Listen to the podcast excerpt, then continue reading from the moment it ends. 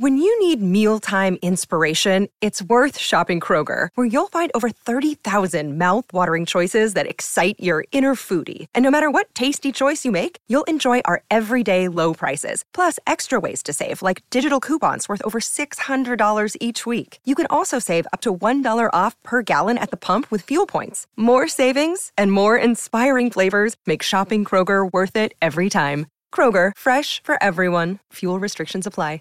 Save big on your Memorial Day barbecue, all in the Kroger app. Get three pound rolls of juicy 80% lean ground beef for $3.49 a pound with a digital coupon. Then get select varieties of flavorful Powerade, Body Armor Super Drink, or Arizona tea for 77 cents each, all with your card. Shop these deals at your local Kroger today, or tap the screen now to download the Kroger app to save big today. Kroger, fresh for everyone. Prices and product availability subject to change. Restrictions apply. See site for details. This episode has been brought to you by Audible. They've given us four copies of the Steelheart audiobook to give away this week. Listening to an audiobook is a little bit like having the epic power of multitasking because you can read a book and do something else at the same time. We are going to have our third and final Steelheart Twitter contest. Tell us how you would use this power. Here's an example. Dear Writing Excuses, I wish to listen to Steelheart while piloting my Volkswagen Beetle down the interstate and using my turn signals.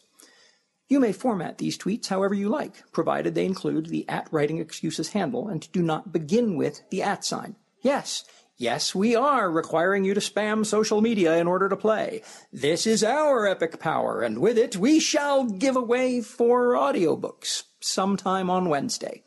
Go ahead and follow at writing excuses in order to find out whether or not you've won. You may begin your tweeting now. Season 8, Episode 41. This is Writing Excuses Microcasting. 15 minutes long. Because you're in a hurry? And we're not that smart. I'm Brandon. I'm Dan. I'm Mary. I'm Howard. And we are doing questions sent to us by our listeners. So the first one How do you find beta readers? I find them on my website. Oh, really? Yeah. I uh, I actually will post things on my site in a password protected drive. Mm-hmm. And I tell people I'm, you know, I have written a X number of words short story and it's about this. Here's a teaser. I'm looking for people who are willing to read and give me feedback. The reason I do that is because um, I find that if I go to the usual suspects every single time, besides the fact that Right. they don't have time for it, um, that I tend to get the exact same feedback every time, or, or very similar. That everyone has their their pet peeves, and this gives me a much broader range of people. Excellent. Um, my beta readers are all people that I know personally.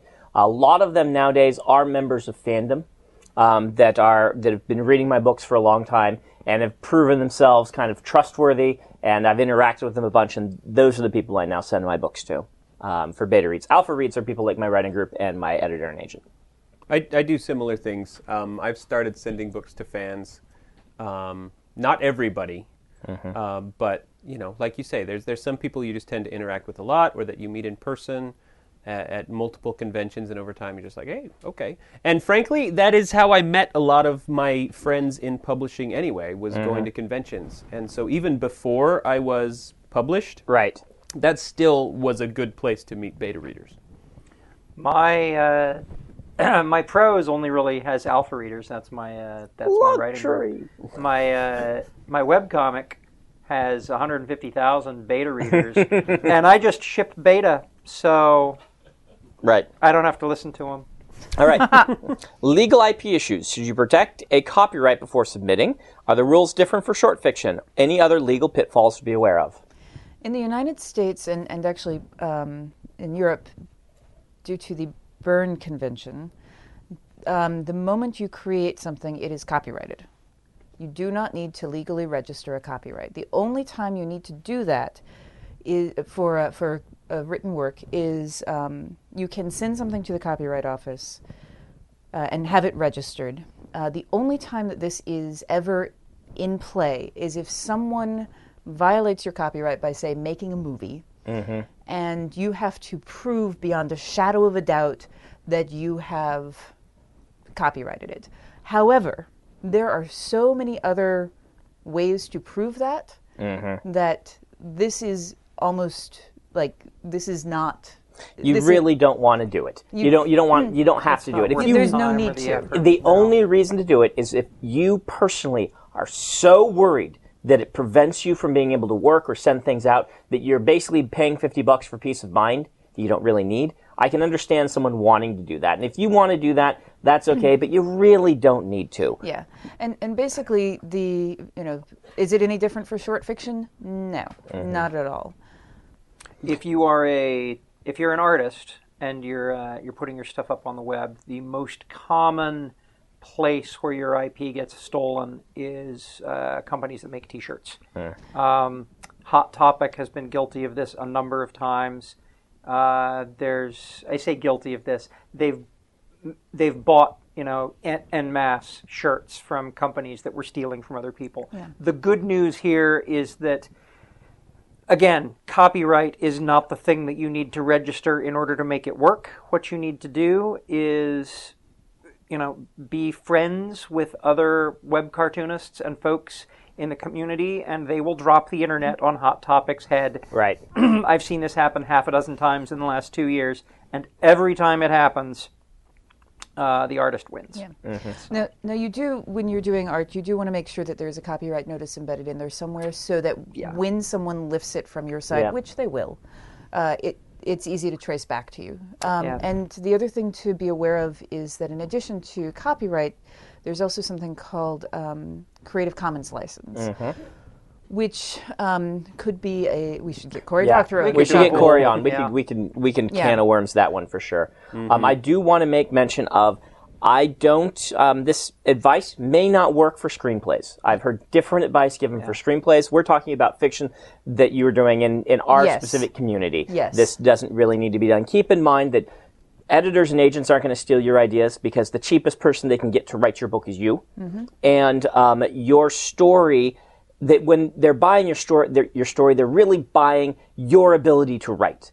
The ideas are not what's going to get stolen, so you really don't need to worry about this a lot, um, if at all. Um, one thing I, I mention this because it's it's slightly related. If you want to concern yourself with something, with protecting yourself or saving something, one thing to consider is URLs. Um, and and this is not a big concern, but it's one I dealt with a lot when I was uh, a corporate writer. You know, it, it- when you are naming things, um, places or spaceships or planets, fantasy lands, it might behoove you to make sure that a URL is available if it's something you want. But again, it's not really a big deal. Yeah, a lot of these are pretty small. I mean, if you also are worried, you may want to search the trademark registry. Yeah. um, for the thing that you're naming your book after. Just to just to be Yeah. careful. Um, it's searchable. It's it's free to search. Make sure that you know you, that your title is not trademarked. And there's a difference between trademarks and copyright. Keep that in mind. Phil Foglio shared with me a very amusing anecdote in which a, uh, uh merchandising company came to him and asked if they would like he would like to partner with them on Girl Genius merchandise. And what uh, it turns out had happened is they had spent hundreds of thousand dollars developing a merchandising uh, a, you know product of stuff called Girl Genius, and then they did the trademark search and realized that Phil owned that trademark and that URL lock, stock, and barrel, and they had nothing. And they came to him on hands and knees begging, and Phil said, "Your product looks nothing like my product. You need to go find another name." Yep. Um, when it comes to trademarking, by the way, don't worry about trademarking until, I mean, Until you I'm- have a property. Yeah, until Yeah, you have a until a property. I'm I'm the only author in my agent's um, uh, stable who has actually done any trademarking, and the only one that he's come to and said you probably ought to look at trademarking. You're getting to uh, a high enough level of prominence that you you need to worry about it For something that we were going to can of worms, Yep. we've All right, talked a lot about. let's go ahead and move on to something a little more writing directly related. Dan, someone asked advice for a discovery writer who has trouble figuring out where their story is going, but can't seem to outline effectively. Any little bits of wisdom? Try again. I, I actually have something for that one. Good. So what I do with, uh, I, I realized uh, as I was talking to some of the students at the the retreat here that I write linearly, but I don't outline in a linear fashion.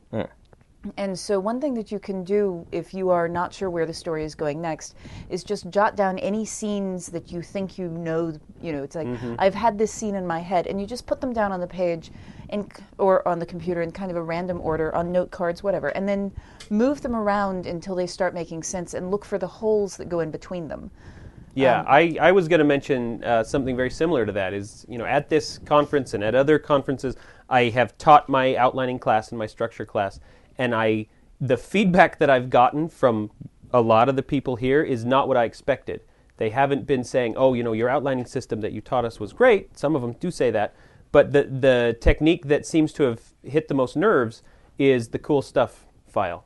You know, mm-hmm. take a piece of paper and write down all the cool stuff that you think would be good for your book. Something that this character or this technology or this conflict could create that you would love to see. And once you have a list of that, that gives you a really kind of basic outline of I know I want all these things to happen in the book.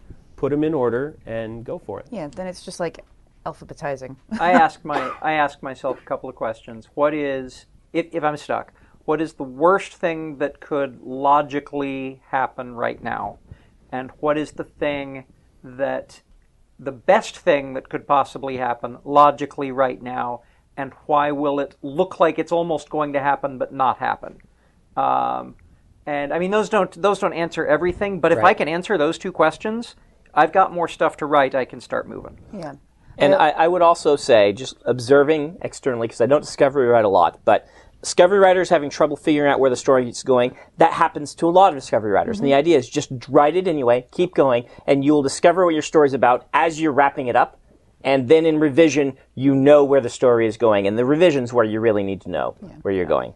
Save big on your Memorial Day barbecue, all in the Kroger app. Get three pound rolls of juicy 80% lean ground beef for $3.49 a pound with a digital coupon. Then get select varieties of flavorful Powerade, Body Armor Super Drink, or Arizona tea for 77 cents each, all with your card. Shop these deals at your local Kroger today, or tap the screen now to download the Kroger app to save big today. Kroger, fresh for everyone. Prices and product availability subject to change. Restrictions apply. See site for details. Uh, let's go ahead and stop for the book of the week. Um, we actually have Dan to pitch to us Anna Dressed in Blood. Yes, Anna Dressed in Blood. This is a uh, great. I, I don't know if you. I guess you'd call it an urban fantasy, but really it's a ghost story uh, from Tor. Uh, it's by Kendare Blake, and it is the story of a teenage boy who has inherited from his father ghost killing power. And so he and his mom travel around the country and, and sometimes the world to places where they know there's a specific haunting, and then he'll find a way to draw that ghost out and kill it. And in this one particular case, when he goes after the infamous ghost Anna dressed in blood, uh, they the, he and the ghost kind of fall in love with each other, and uh, it is a really gruesome kind of horror ghost story, love story. Uh, I really enjoyed it.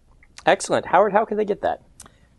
Head out to audiblepodcast.com slash excuse start a 30-day free trial membership and pick up a copy of anna dressed in blood which is probably going to be really awesome to have somebody read to you while you sit in the dark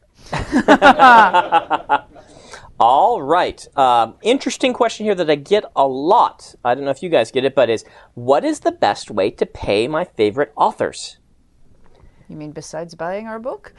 Well, even then, there's a lot of questions. Yes. Um, you know, buying a hardback, I will get more money from than if you buy a mass market.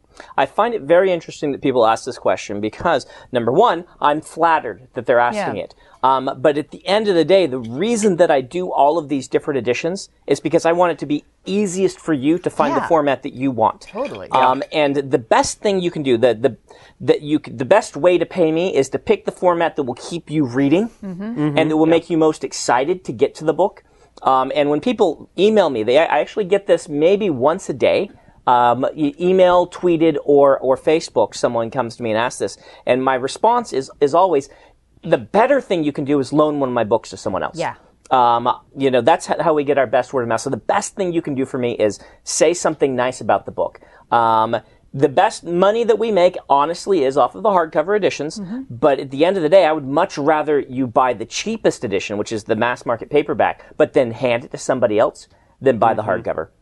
Yeah. And for the price of a hardcover, you could probably buy two or three. Yeah, you could buy one mass markets from each Give of them us, to all your friends. um, and go read Howard's for free. Yeah, I, I, I will say one thing that, that people should probably know is Mm-hmm. um, that when you're looking at, it, you know, if you want your favorite author to land on a on a best-selling list, Yes, there is that. Mhm. that the the way that those are generated is not by the so much the number of copies, but the num- the volume, the the speed at which those Yes, copies go yes, out. the So- trajectory. Yes. So buying the hardcover the first week it comes out Yeah.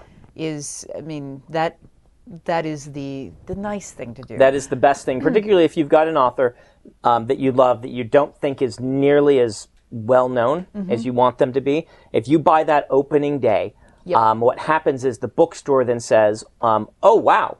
This is selling. We better have another one or two in stock next week because people are buying them so quickly.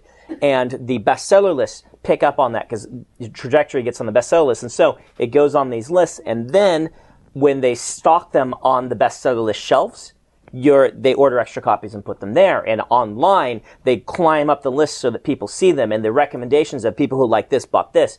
That's all trajectory based. How fast it sells as soon as it comes out. So that is the best thing you can do for an author. Um, probably if they, if you have a, an author you particularly love and want to see good things happen to their books. Or for me, just Mm-hmm. buy everything from store.schlockmercenary.com until you don't have any money left. Can chapters be too short? Can a book be too easy to read? Is there a stigma associated with short chapters? I like Dan Brown. I oh, they get a lot shorter than Dan Brown. Oh yeah, I just uh, listened to um, Laini Taylor's "Daughter of Smoke and Bone," which is a brilliant book, and she has a chapter that is conservatively, I would say, fifteen words long, and it works perfectly in this chapter. It makes complete, complete sense for for the book for that moment. One of But- the Compares very interesting to my seventy thousand word chapter. one of the the Ender's books, Ender's Mm-hmm. Shadow or Shadow of the Hegemon or one of those, has a two word chapter Mm-hmm. where Bean's family has to f- flee, and then chapter seventeen or whatever says they ran, and Mm-hmm. then it goes into chapter eighteen. Yeah. and I think that this is just a stylistic choice. Um, and you can't, I mean, if every one of your chapters is a paragraph long, yes, your chapters can be too short. I think that would, but if you, I can imagine a book where every chapter is a paragraph and it works. It might work better as a short, shorter piece, Yeah. but, you know, I would say it just is what you're comfortable doing. There's no rule of thumb. Um, it depends on how fast you want to jump um, viewpoints. Terry Pratchett does not put chapters in most of his books. Um, only his YA books have them, and only then because I believe he was forced to by the editors. Um, he just has scenes, and so just do what you want to do, what feels natural to you, and don't stress chapter length too much. Yeah, chapters are a pacing tool. All right, let's do one more. Uh, how much time do you each spend reading? Okay, so this is the thing that they do not tell you when you get a writing career that you get less time to read. Yeah, it's really annoying. But they do. Y- You do spend a lot of time on planes, You yes, and Which is reading where is- I do most of yeah. my reading. That's where I do most of my reading as well, and I've been flying a lot lately, so I've gotten through quite a few books. Um, most of my reading time is plane flights. Yeah. I read a lot, a lot, a lot of email. um, I, I feel it's important to read as an author, to keep Yes. track of what other authors are doing, and to be inspired. And so I make time for it. There wasn't, I didn't have to used to make time for it, but now I do. Yeah, I had to set a rule for myself that I um, that I don't eat eat at the computer. I used to like get Hmm. my lunch and take it back to the computer, and now that is reading time. Oh, that's a good idea. It's a great Smart. suggestion. you can't have any food until you've read a book. Well, no, you, you, you can't be eating unless you're reading while you're doing it. Because Yeah. when you bring the, the um, food back to your computer, you're like, I'm going to get some work done. But typing one handed, you're not going to get work no, done. you Yeah. don't. Yeah. I. That's why I eat Well, while you I can play get video Twitter games. done. That's work. But Mary's idea is better. Well, those are very short chapters. Right. Okay, let's go ahead and do a writing prompt. And Mary, you actually have the writing prompt this time. yes, and for you, I just have three words, and I want you to figure out how this becomes a story. Neon sniper gnome. This has been Writing Excuses. You're out of excuses. Now go write.